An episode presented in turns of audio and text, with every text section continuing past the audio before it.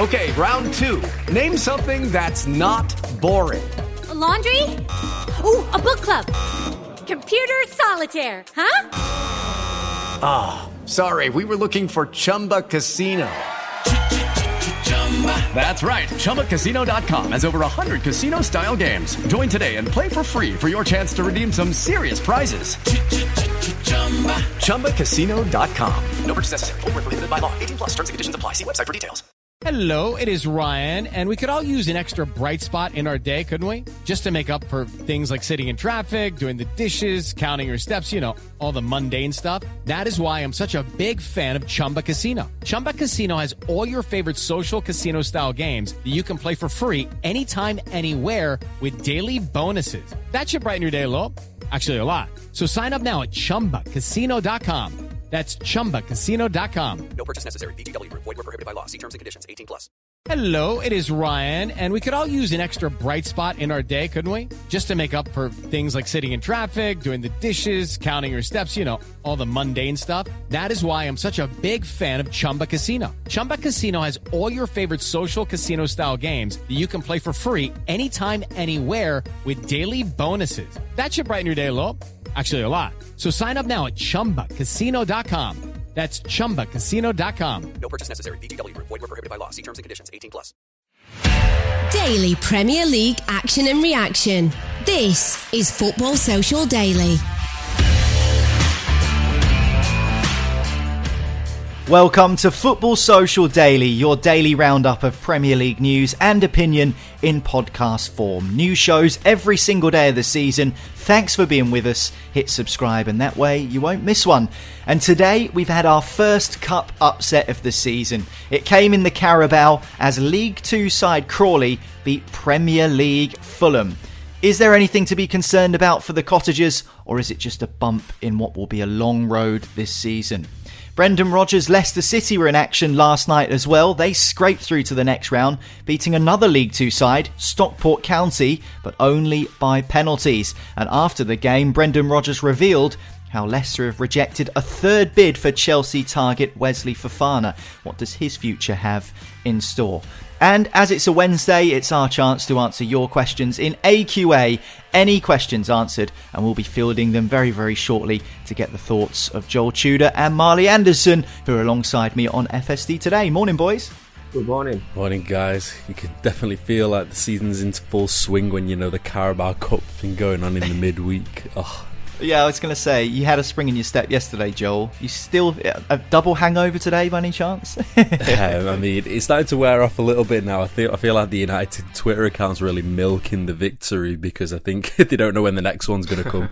so uh, yeah, we're still enjoying it. We're still riding the wave. Well, the next game for Manchester United is away at Southampton on Saturday, and Southampton themselves were away in the Carabao Cup last night, as were all of the Premier League sides that aren't in European competition for round two of this season's League Cup. Aston Villa also beat Bolton, and uh, there were quite a few matchups between Premier League sides and lower league opposition, but the one that sticks out is the fact that League Two Crawley have stunned Fulham by knocking them out of the competition.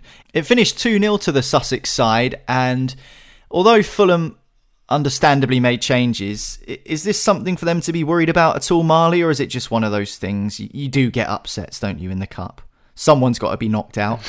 Yeah, you, you always do. Um, I looked at Fulham's lineup and it was kind of like um, business at the back and party at the front. It was it was like a reverse mullet. It was like the the first um, the like first a, team emo haircut with a long fringe.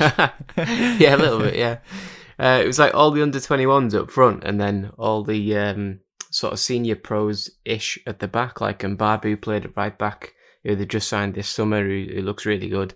Um, Issa Diop, I think, made his debut. Tim Ream was in there, and you know, there's um, there was there was plenty enough to get the get the job done, but um, yeah, just it didn't go that way, did it? You know, I think. Um, but if you look at Fulham, like, are Fulham ever going to win the Carabao Cup when they're trying to trying to stay in the league and that's the main priority? I I don't think so. So I don't think they'll be too bothered, um, and they can move on to to try and putting all their eggs in the let's stay in the league basket rather than, you know, let's beat Crawley Town and then ultimately go out to a Premier League side later on in sort of the quarterfinals around sort of December time. Yeah, do you think this is something that Fulham fans won't be too butthurt about this morning just because of the fact that the league, Joel, the Premier League, and staying in it is surely their bread and butter this season? Yeah, I just echo exactly what Marley just said. It's the fact that especially for the sides that have just come up to the Premier League, this competition's just a needless distraction, especially, you know, when it gets to November time, December time, and the next round of fixtures are starting to roll in, but they need to rest their squads because their squads aren't the biggest, they haven't got the most quality in all areas. So I think they'd rather just, you know, completely rest the main team. They haven't got Europe to contend with, so it's basically just a game every every game week, every week, or every midweek, rather than having to you know rest a couple of players. And also, the managers get a little bit of pressure probably from the fans. You know, as you start to advance into the fourth round, fifth round, and you start to see the Wembley lights in the distance just a little bit. And they have to feel like they have to really get a full strength side out, but then you're kind of having to battle this conflict of do I field my best players? Like, do I bench Mitrovic for the next round, or do I start him with the risk of him potentially getting an injury, and then that hampers the rest of the campaign? So.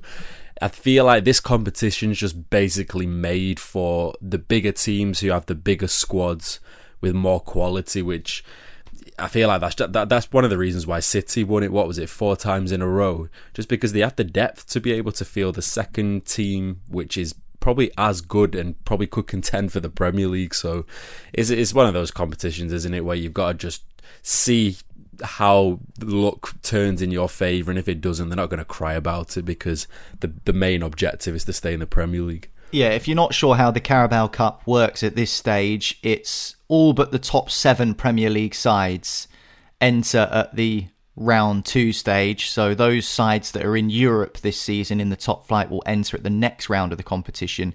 It's also split regionally, so southern teams will play southern teams and northern teams will be drawn against northern teams. We'll talk about those top seven Premier League teams who are coming into the competition at the next round in a second. But first, let's look at some of the other fixtures last night. Of course, congratulations to Crawley for beating Fulham. Aston Villa, though, they had to come from behind to beat Bolton and they ended up uh, running out comfortable winners 4 1 the final score. But a much needed confidence boost for Steven Gerrard and his players, Marley. We'll talk about it in AQA a little bit later on, but there have been a few dissatisfied supporters with the way things are going for Steven Gerrard. I think that's fair to say. Yeah, I think um, I think we're gonna might come on to it later, but the the the um, pressure and the uh, what's the word sort of the eyes are on him a bit. You know, they've spent money, um, a lot of money. To be fair, they've got some really good players in, but you know they, they haven't produced the results yet, especially in the Premier League. You know, last night would have been uh, a good win. They they worked had to work a little bit harder for it than they than they thought. I think there was one one until about 60, 60, 65 minutes, something like that. So eventually coming through will, will be a little confidence boost. But yeah, Villa have got still uh, a lot of work to do in, in terms of sorting out the defence um, with Carlos getting injured and sorting out the um, the sort of first team because Gerrard, I don't think Gerrard knows his best team yet. Um, and that needs to that needs to sort out quickly because when it's down to the cut and thrust of the Premier League you know we, we've got we've now got games this weekend and games next uh, next midweek. If they if they lose both of them and Villa are sitting towards 18th 17th I think people are going to start really looking at him and going well you know why did we get rid of Dean Smith He's been there since November last year. We'll come on to it later, but certainly I think maybe by this stage, Villa fans would have been hoping for a little bit more from their manager. They got the job done though. They came from behind and beat Bolton Wanderers in the end. We'll focus on Villa, as I say, in more detail a bit later in the show. But now let's take a look at Leicester, who squeezed through on penalties after a goalless draw in 90 minutes against League Two Stockport. Really good atmosphere down at Edgeley Park last night. The Stockport fans getting behind their team, as you would expect. 10 changes for Leicester, only Harvey Barnes keeping his place from the weekend's defeat in the Premier League. So a chance for some first game time, first minutes of the season for a lot of Leicester players. However, regardless of that, Joel, you would have expected the team that Leicester put out to have seen off Stockport County. Give credit to Stockport, they made it tough. But Leicester managed to squeeze through on penalties. We said it would be difficult for them, but they just about managed to edge through. Well, this is what the competition's about, isn't it? It's where the teams who are in the lower leagues, this is their main opportunity to actually try and achieve some kind of cup run prior to the FA Cup. Whereas for Leicester, it's like you just say, it's a chance to get some game time in the legs of the players who've not even been featured at all this season. But even regardless of that, you'd still expect them to cruise through in during a game like that. But I think it just sums up where Leicester at where, where Leicester are at at the moment, which is very below par, which has been the case for probably about a year now. Um, where they're just putting in subpar performances. They've got a lot of issues going off behind the scenes in terms, you know, Fofana, which we'll get on later, and just a lot of players who are just performing way way below what we usually see them at. So it's it's just a tie where Brendan Rodgers will just be happy to be able to get through to the next round, and if he didn't get through to it, it'd be even better for him to just concentrate fully on the Premier League because I think now probably more than ever, probably since that season where they actually just stayed up by the skin of their teeth under Nigel Pearson, I feel like this season now more than ever is the the most threatening one to them. Just because, like I said in yesterday's podcast, they haven't strengthened at all, and they probably will end up becoming even weaker if Wesley Fofana ends up leaving. So it's going to be a a season where they really just need to have a clear schedule and just be able to concentrate on game by game because having another cup run, I'm sure Brendan Rodgers will like it, and I'm sure he'll still be able to get some of the uh, fringe players involved. But it's just another distraction, which is going to be difficult for the depth that they have. Yeah, I mean, they ended up having to bring Maddison and Dewsbury Hall and some other attacking players on off the bench as well. And Maddison did really make a difference, but they couldn't find their way through. And it went to penalties. And as you say, the Fofana thing, which we will talk about in the next part of Football Social Daily, was kind of hanging over Rodgers in, in the post match interviews, and he did reveal some interesting information, which we will come on to. But as we said yesterday on the podcast, Marley, it's almost a lose lose for Brendan Rodgers. If Leicester didn't win the game last night and win comfortably, there were always going to be questions over the confidence of the squad, the quality of the squad, the future, not just for Rodgers, but also for some of the players, as we've discussed. So it was a case of really, there was, there was nothing to gain there from Leicester Leicester. They've got through to the next round, but they would have expected to have gone through to the next round. And so if they had won, everyone would have gone, all right, they've beaten a League Two side. So what? You'd expect that. Four divisions difference. But if they had lost or been run close, which was the end outcome, then the question marks would have begun and started up again. Yeah, I think um, that's that's pretty much the early rounds of the cups for, for everybody. Really, you know, you um, you have to play these games and there's very little. That's why you see upsets because people aren't aren't that bothered about what happens in terms of like it's really hard to get your motivation going. Like uh, you look at uh, Fulham at the weekend beating Brentford um, in a really good game, and then having to get up and go to Crawley on on a Tuesday night. You know, it's not the most you know um, stimulating thing for a player. Yeah, like Newcastle for the, like Newcastle tonight just held Man City three three at home. Probably one of the best performances of the last three or four years. Um, and they've got to go to Tranmere tonight and keep that motivation high. And it's it's always a potential banana skin. So um, I think that's what happened with Leicester. Really, they they were lucky to get out of it in the end. Um, penalty shootout obviously can can go anywhere, but I think Iversen came up with I think it was three or four saves in the shootout to to pull them out of the uh, the mess because it would have been really embarrassing if they'd have got beat. It's one of them situations where it's the end of the world if you lose, but you know nobody gives you anything if you uh, if you win because you should win. You should win 99 times out of 100 if you're Leicester City going to Stockport County. So it's uh, that's just the cups for you though. That's what makes them so intriguing. Yeah, I think as well it shows the depth of the English system. I think it's the best in the world. The the football pyramid in this country. Of course, it's the EFL Cup, the League Cup, whatever you want to call it. So all four professional divisions of English football are involved in this cup competition, much like the FA Cup where it's pretty much every club in the country enters and then there's qualifying rounds and preliminaries and then it goes to the first round proper. But for the League Cup, I think it shows exactly why the English system is revered as the best in the world.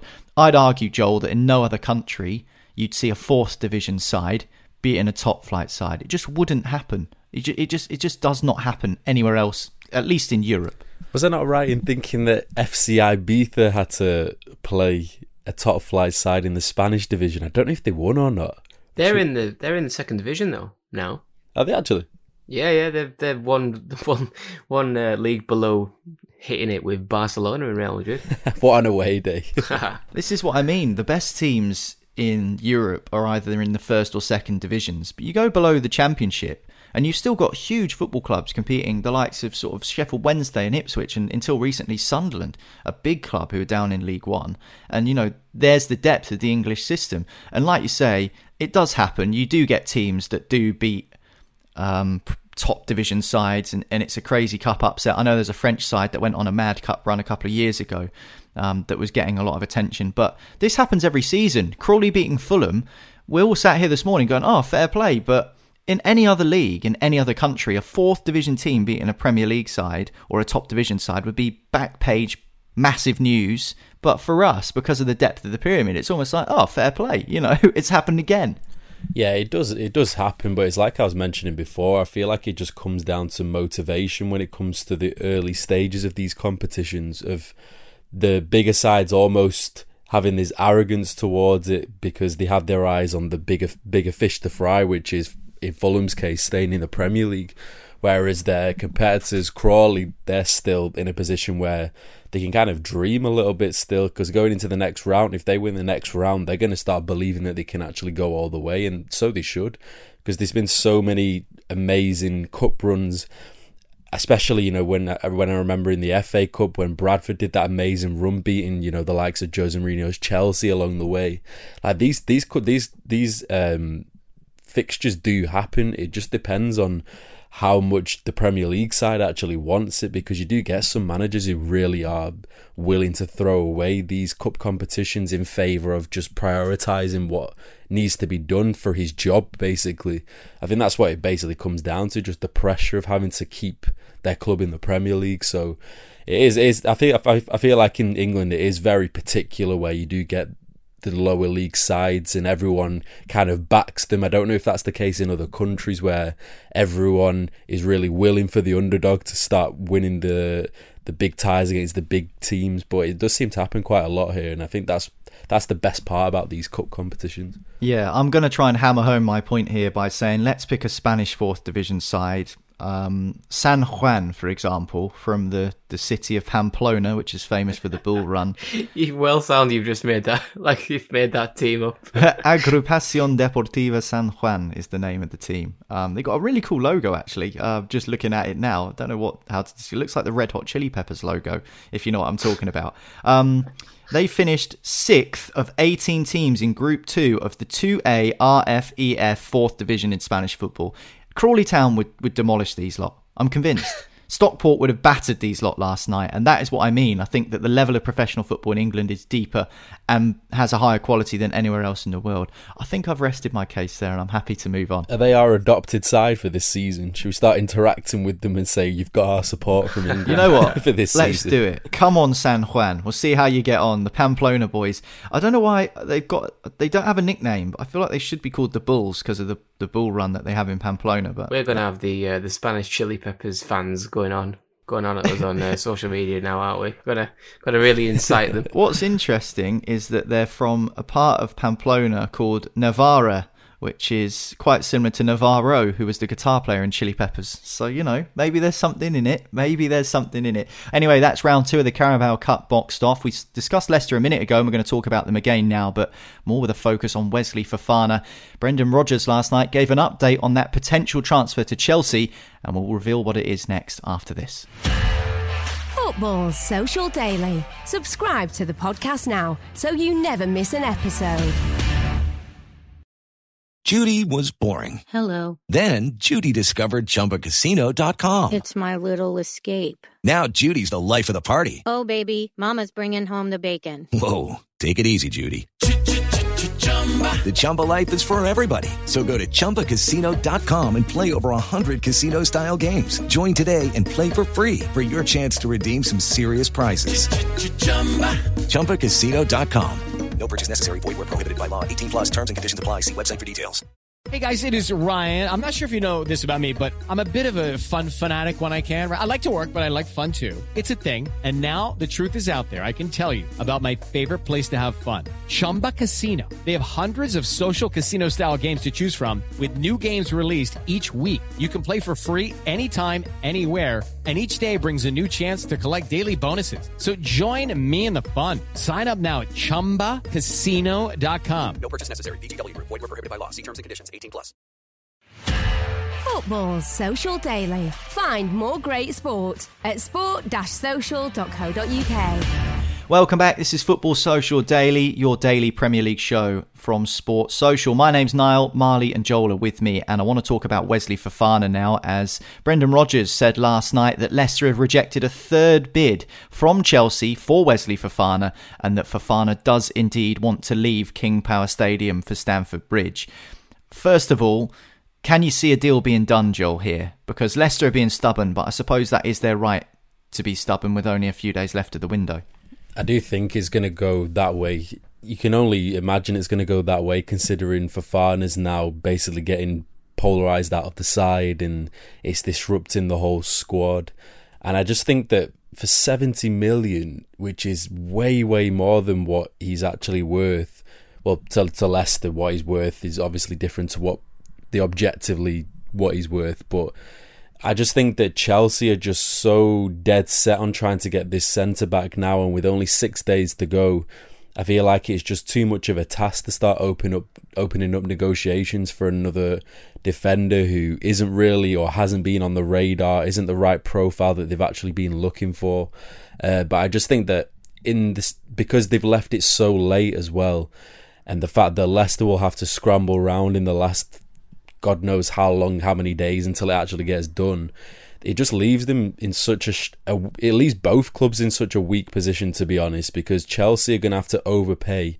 I think Leicester are hold, holding out for that 80 million figure like they did for Harry Maguire, and it's just a case of do do Leicester hold firm and say, okay, Fofana, if if they don't reach the valuation we have for you, you're gonna have to stay. But then do they do the, do they run the risk of playing the rest of the season with a player who's clearly going to be unhappy.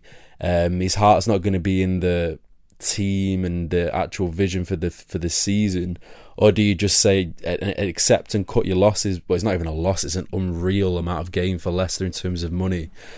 But then it's a case of well, are they going to reinvest it? Because we've seen nothing so far this season in terms of investment from Leicester. So I think the fans will be thinking, do I trust? this ownership to actually get players in in the time that we have because they've they've not made any movements whatsoever. So it's going to be an interesting one, but I do see this only playing out one way. When a player is desperate to leave and has such a desire to leave, it usually only goes one way. I think that's a little bit harsh to level that at the owners. I think Leicester's owners have been absolutely outstanding over the last few years. I think they've been one of the best sets of owners in the Premier League. And yeah, but you can't keep looking a... back in the past to say they've been good. Everyone knows they've been good, but right now they need them to perform in this transfer window, or they're going to fall further behind in the Premier League, and that's just the that's just the the cruelty of the Premier League, which is that everyone else is improving, and if you stay still for one transfer window, you're going to fall even further behind. That's the only danger of it. Yeah, no, I hear what you're saying, and I can understand, you know, what you're saying about calling on the owners to make signings. But to say, do the fans trust the owners? I think that's, I'm not sure that's quite the the right angle to take it. I can get why the fans are frustrated, and I can understand why the fans are frustrated with Fofana as well, Marley, because according to Rodgers last night after the game at Edgeley Park in the League Cup, he said that Fofana missed a training session and is now training away from the main first team group and with the development squad. Do you think that with the way this has unfolded, he requested to sit out of the weekend's game with Southampton, turned up in the stands and watched with his girlfriend as Leicester lost 2 1 to Saints? He then wasn't in the squad last night and missed a training session this week, and Brendan Rodgers simply said, You can't afford to do that and expect to be a part of our group. No one is bigger than the group, is what he was trying to say, to paraphrase him. Do you think that that's irreparable damage now done to Fofana's Leicester career? For example, if it gets to the end of the transfer window, the deadline comes, and he's still at Leicester City, with the way things have happened in the last few days with him now training with the youth team and missing training sessions and angling for a move away, it almost feels as if it won't really go down well with the playing squad or the fans if he gets game time, if he does stay.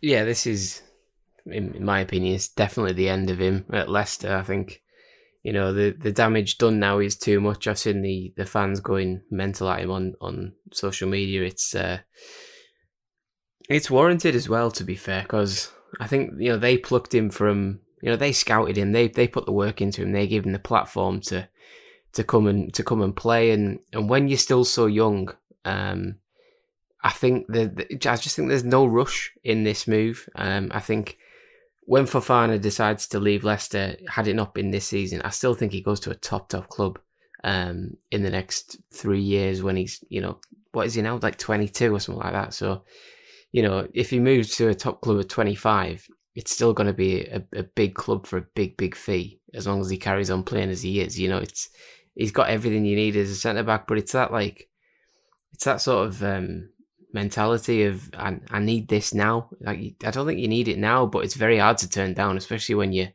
you are young and there's, there's the bright lights of London and the money and the the prestige of playing for Chelsea. It's very very hard to turn down. But Leicester will turn it down because Fofana only a few months ago, after he broke his leg about a year ago, and the club helped him through that. He came back towards the end of last season, put in some good performances, and he was rewarded with a new long term contract. I think it was a five year deal they gave him, and he signed it. And in the press and the PR statement that comes with these contract signings, he said, I love the club, I love the city, I love the fans, and I'm excited to see what I can achieve with Leicester City in the future. Four or five months down the line, and he's refusing to train and now wants to leave the club. So you can understand why the Leicester fans are hammering him because Harry Kane did the same thing when he wanted that Man City move. I'm not saying he missed training, that's a different thing, but certainly Spurs fans were saying, well, he's under contract. He signed a new long term deal, and it's totally in Spurs' um, prerogative to refuse any bids from a club for Harry Kane, and they did that uh, in the end, Tottenham, didn't they? And he missed out on that move to Man City. Why is Fofana not being treated the same, particularly by some aspects of the media? It's just uh, it's it's one of them. Like he's he's dipped into the cliche bag for the uh, the quotes that have come out of you know him signing the extension, and I think with it's a weird thing in football where contracts are, are worth hundreds of millions, but at the same time they're not worth the paper they're printed on because if a player wants to leave, they ultimately they eventually leave either sooner or later, and you know players uh, clubs would rather have the money and um, have the, the problem gone rather than have it hang over them for, for the rest of the summer and then have an unhappy player, you know, playing for them when you, you're worried about what might uh, what might happen to his mentality and then he affects his, his future worth. So I think it, it just puts the clubs in in in very um, difficult situations because there aren't many players who will say, you know, I'm happy to stay. If you want to sell me you know, take the money and I'll go. But there doesn't seem to be that many players who will say that and then say, "But I am happy to stay if you want me to stay." It oh, it always tends to be, "Oh well, my toys are coming out the pram if they don't accept this bid. I'm gonna refuse to play at the weekend. I'm gonna sack off the cup. I'm gonna." force my way out and it's always like that these days you see it a million times you see it every summer every winter transfer window something happens um, and it's just the state of the game, I'm afraid. It's crazy how much of a game this is, isn't it, when it comes to players and transfers and their futures and stuff? Because I'm sure Wesley Fofana, at the age of 21 or 20 or whatever he was when he signed that new deal a few months ago, would have thought, okay, this is a chance for me to significantly increase my wages because that is often what happens, isn't it? During a contract extension, you get yeah. a longer term deal, you get better wages, and he would have been on a modest contract when he first signed for the club as a young player. Excellent performances in the first team, a real bright star for the future, and so therefore probably earned a new deal at the club, but a five year deal. And he's thinking, great, I'm going to get paid loads more money, that's good, good for me. Um, but you have to bear in mind that that then means that if any club wants to come in for you, you'll have to, you know, accept that it might not happen because of the length of your contract. And that looks like what might be happening at the moment. So who knows what's going to happen with Wesley Fofana? Any more updates on that, and we'll try and bring them to you on Football Social Daily as well as on the Twitter page, which is at FSD Pod. It does feel like the damage is already done between Fofana and the Leicester fans. Right, next up on Football Social Daily, it's AQA, which we do on a Wednesday. Stands for All Questions Answered. Your questions that you've sent to us via social media next after this. Football Social Daily. Find more great sport at sport-social.co.uk. Judy was boring. Hello. Then Judy discovered ChumbaCasino.com. It's my little escape. Now Judy's the life of the party. Oh, baby, Mama's bringing home the bacon. Whoa, take it easy, Judy. The Chumba life is for everybody. So go to ChumbaCasino.com and play over 100 casino style games. Join today and play for free for your chance to redeem some serious prizes. ChumbaCasino.com. No purchase necessary. Void where prohibited by law. 18 plus terms and conditions apply. See website for details. Football Social Daily. Subscribe to the podcast now so you never miss an episode. Welcome back, Football Social Daily. Final part of today's show, Wednesday, the 24th of August, and it is time for AQA. All questions answered. This is where you have the opportunity to send questions into us here on the show, and we will read them out and try our very best to answer them. And we've had some really good questions this week. You can get in touch with us on Instagram at Sports Social Official. You can also find us on Twitter. It's at FSD Pod, and we're on Facebook as well. AQA. This question comes in from Instagram. Everton selling Gordon for around 50 million or more is massively overvalued, in my opinion. Who do you think is the most overvalued Premier League player? And that one comes from Craig. Come to you first, Joel.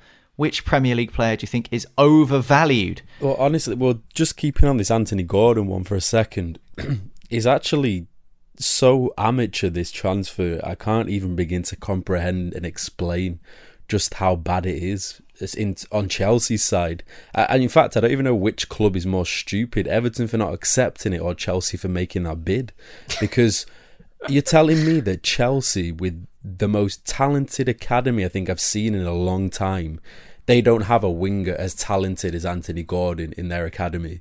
It's not a chance. They they have an absolute depth of talent in that academy, and not even just the academy. For sixty million, you can get such a ridiculous amount of amazingly talented players in Europe that you could list them. The list could go on and on and on. And the worst part is that G- Gordon has spent basically one season in the Premier League. He's not a prolific goal scorer. He's a very good presser, but that's there's not a great much more to his game.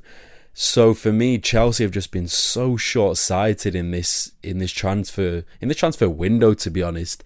And I'm just really shocked because I, I have a few Chelsea friends, and when I ask them about it, they all say the exact same thing, which is why is the owner paying so much for someone who's not really essential for the side? I've, I've, seen the stats as well for Gordon, and he's he ranks as an average Premier League player at the moment.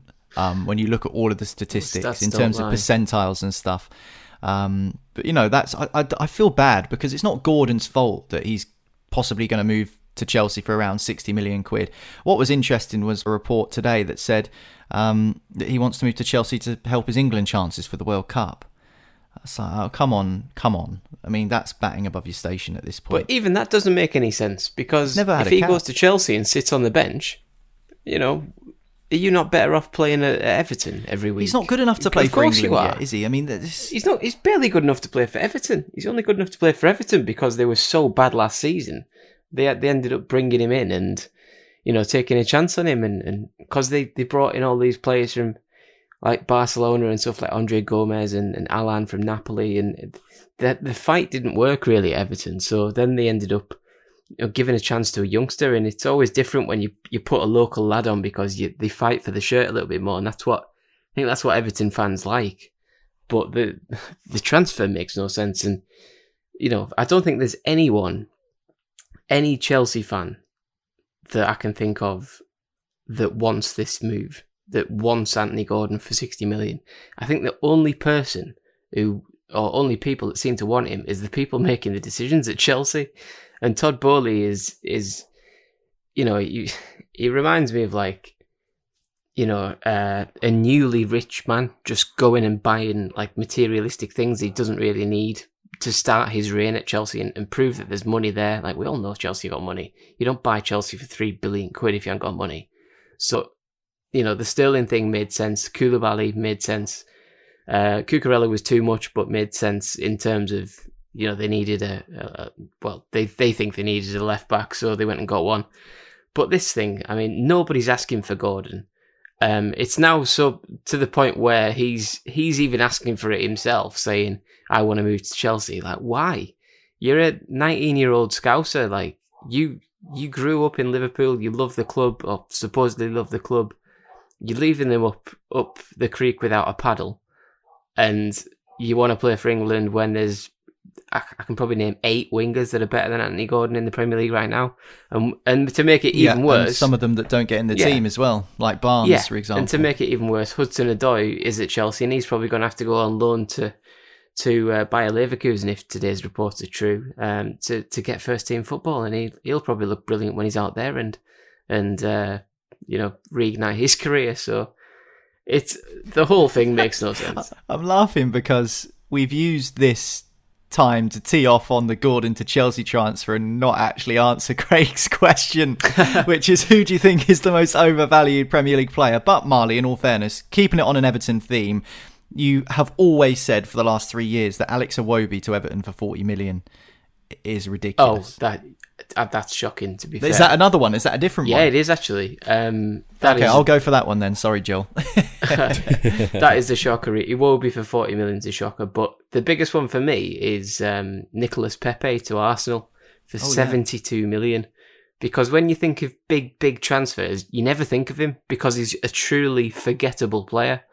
Um, and then you you think you see sometimes see like your biggest fees in world football, and he's like sixth or seventh or something on the list, and you're like, Christ, he went to Arsenal for 72 million, and there's talk of him being loaned to to a, a French club um, this summer because they're they're sick of him and they want to get rid of him. So I'd go for him. Uh, gosh, there's a lot of players at United that I could think of. I think one of the biggest standouts is, of course, Harry Maguire. He just didn't justify his price tag at the time, and I don't know where it came from. He was basically on the back of a good tournament, really. Um, he would be probably one of my main ones, or Kepa from Chelsea, just because I don't even know where the hell they plucked that price tag from. So, someone gave them a 72 million pound price tag and said he's worth it. I don't know if anyone even scouted him beforehand, but he, he's shocking. He's a shocking goalkeeper. I think one of the worst transfers the Premier League has ever seen. Um, so I think it's between those two. Okay, thanks for your question, Craig. Appreciate that. That was a good one. I uh, hope you don't mind us going to town on Gordon to Chelsea because that's what most of that question was. Um, next one comes from Mitchell on Twitter, which is at FSD Pod, by the way, the way to get in touch with us on our new Twitter handle. Um, are we going to see a multi horse race for the title this season, or will, or will Manchester City and Liverpool eventually separate themselves again? From the rest. Well, it's been a tough start for Liverpool without a victory in their opening three games, two draws and one defeat. They are now below Manchester United in the table after Monday night's result. As for Man City, they drew with Newcastle, but they've got two wins and a draw so far to speak of from their opening fixtures, and along with Arsenal are the early pace setters in the Premier League this season. So that's the state of play. That's the lie of the land, Joel. What do you think to Mitchell's questions? Do you think that Man City and Liverpool will eventually be the top two again, or do you think we'll see something different? No, I've said since the start of the season, I don't believe that Liverpool are going to be the main challenger to City this season. I still believe that it's going to be Tottenham, uh, just because I feel like they have such a good depth, but the main asset is Antonio Conte, who's been in this situation so many times in his career, and that's one of the main reasons why I would back him to maybe not go toe to toe with City, but to at least be there or thereabouts come, say, March, April time. I think the difficulty with Liverpool is that they really need their injury, injured players back ASAP. Otherwise, they're going to lose so many points that when it comes to December time, they're going to have such a gap to make up. And they did it before. Let, let's not forget, in January, they were a good 11 points behind. So people saying, oh, the title could be done in October, it's absolute rubbish. Um, the, the, the title goes until at least, you know, February, March, until you can truly say if it's done or not but I feel as though Liverpool they've just they've really shot themselves in the foot by a selling Mane, which I know was not something that they could prevent, but b not upgrading their midfield, which I still feel as though it needs to be upgraded. I feel like they're putting all of their eggs in the Jude Bellingham basket for next summer. However, neglecting this season, which is that they still need upgrading.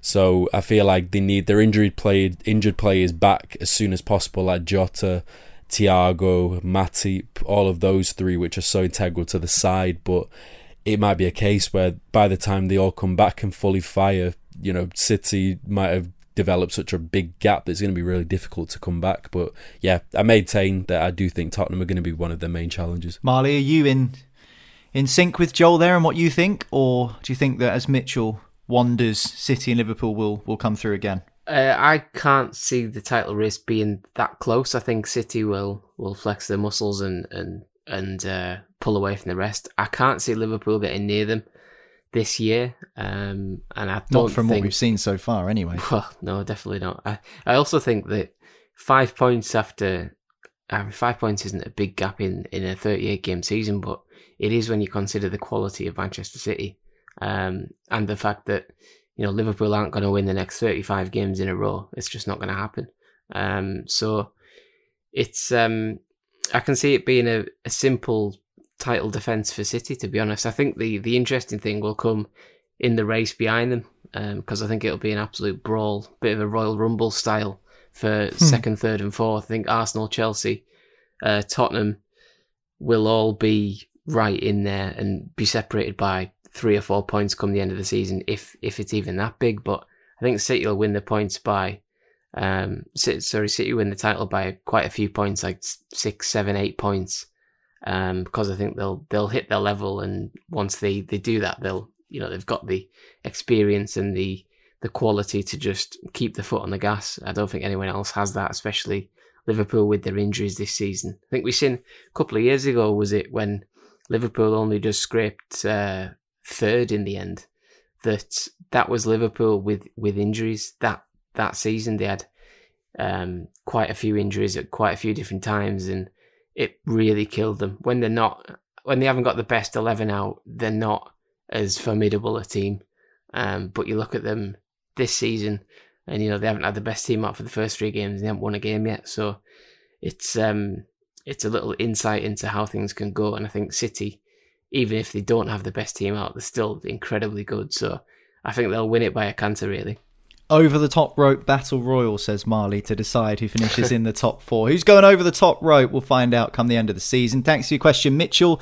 And this one comes from Sanj, who's got in touch on Twitter as well at FSD Pod. And I think he's a Villa fan, Sanj, and he's sent us this question. The real story brewing is the Steven Gerrard implosion at Aston Villa. Fans are bemused by his tactics, and he seems to be losing the club. The Ismaila Sarr failed transfer sums up the confusion. Why buy a winger when Gerrard doesn't play with one? Things aren't right. So Sanj there venting his frustrations about his beloved Villa and what's going on with Steven Gerrard there. Joel, as we mentioned earlier on in the podcast, he's been in post since November.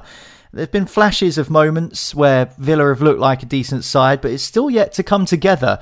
How long has he got really to try and sort things out? Because it's been a sluggish start to the season again for him. Yeah, honestly, when he first came, he came with such a massive reputation, and I don't really get why.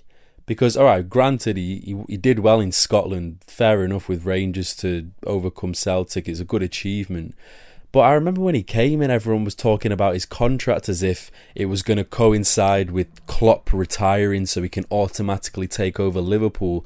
He had this level of aura around him as if to say, you know, he was ready made for that kind of job very soon when he had it all to prove still in the Premier League. I don't understand where this kind of credit came from. It was it was pretty bemusing from my side anyway. And it's kind of showing at the moment because he's spent a hell of a lot of money. He's brought in some very talented players who've played for top clubs. You know, Coutinho coming in and Carlos, obviously, he's had his injury, but he was a Champions League player, club for Sevilla. Um, Sarr, obviously, I don't know what the hell happened with that kind of with that transfer. They've they've signed some top players in that side, and obviously Kamara from Marseille, who was um, linked with so many top European clubs, and now he's got a worse record than Gary Neville at Valencia. So I think with what Sandy's saying, he's absolutely bang on, which is that he shouldn't be getting a free ride just because he's Steven Gerrard.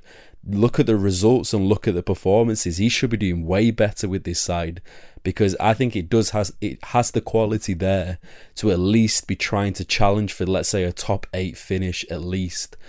And now he's got such a t- he's got such a good roster of players, and I just don't think he knows what system and how to get the best out of them. To be honest, and I don't know if that's a case of him just not being as good of a manager as everyone made made him out to be when he first arrived, or just the fact that the players he's brought in are simply not good enough, or maybe aren't as you know aren't as revered as what everyone thought they were. You know, in the case of when Everton were bringing in Barcelona players and you know maybe Coutinho isn't that good as what everyone made him out to be.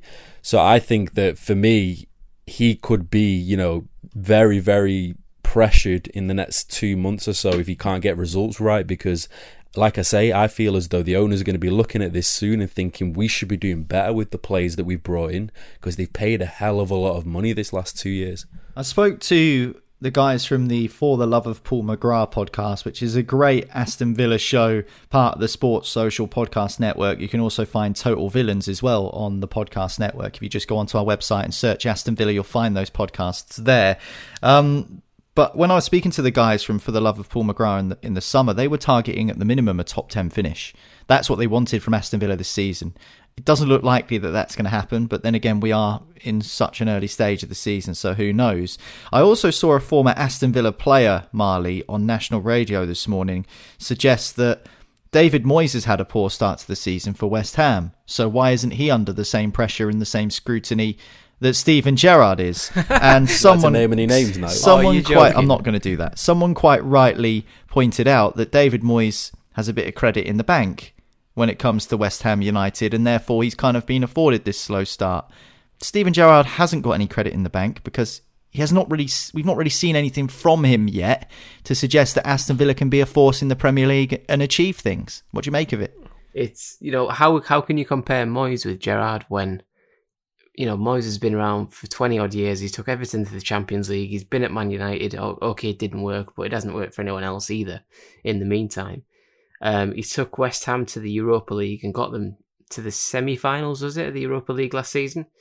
Um, how you know that just isn't a comparison for me. But with with Gerrard, you know, I feel like Villa have have thrown around a lot of money quickly um, to back Gerrard, and there comes a time where you have to you have to back it up. You know, you can spend the money, and then you then it's down to the manager and the playing squad to to click and to get um to get going. You know, to get up the table, to get off to a good start, and and make things uh, make teams fear playing you. I, d- I don't think Liverpool Liverpool sorry, I don't think uh, Villa have got that yet. Um, I don't think Gerrard knows his best team. Um, the transfer business for me seems a bit random and a bit rushed. Um, I know they had to move quickly to get Kamara because he was on a free, but I don't think anybody was seriously pushing Die- for Diego Carlos this summer in terms of rivals. Newcastle were linked with him in January, but as soon as January passed, they, they let him go pretty quickly. I think they only wanted him in January because he was a cheaper fee than Lille wanted for Sven Botman.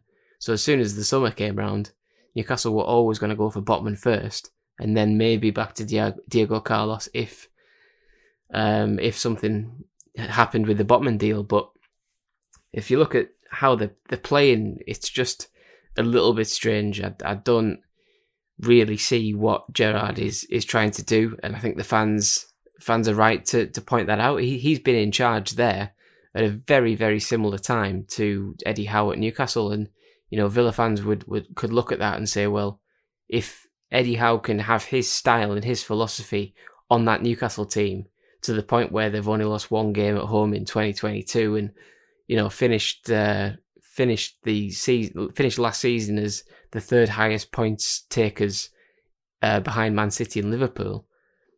You know they they're they're right to look at that and go well why can't that be us? Why why have we got to have Gerrard and he's still not knowing his best team after coming up a year in charge? It's it's it's real questions from Villa fans and you know that, that should be that should be you know on on people's minds I think Great question, Sanj. Appreciate it as always. And thanks to everyone who sent their questions in to us via social media. It's at FSD Pod on Twitter. Sports Social Official is where to find us on Instagram. And you can also get us on Facebook as well. You just need to search for Sports Social in the search bar and you will get us there. That is the end of another edition of Football Social Daily. We'll be answering more questions next week. And also, we'll be looking ahead to the weekend's Premier League action. And we'll be building up to that for the remainder of this week. So make sure you hit subscribe. And that way you won't miss another episode of this podcast. Thank you very much, Marley. Thank you, Joel. That is it for another episode of FSD, and we'll speak to you again soon. Football Social Daily. Find more great sport at sport-social.co.uk.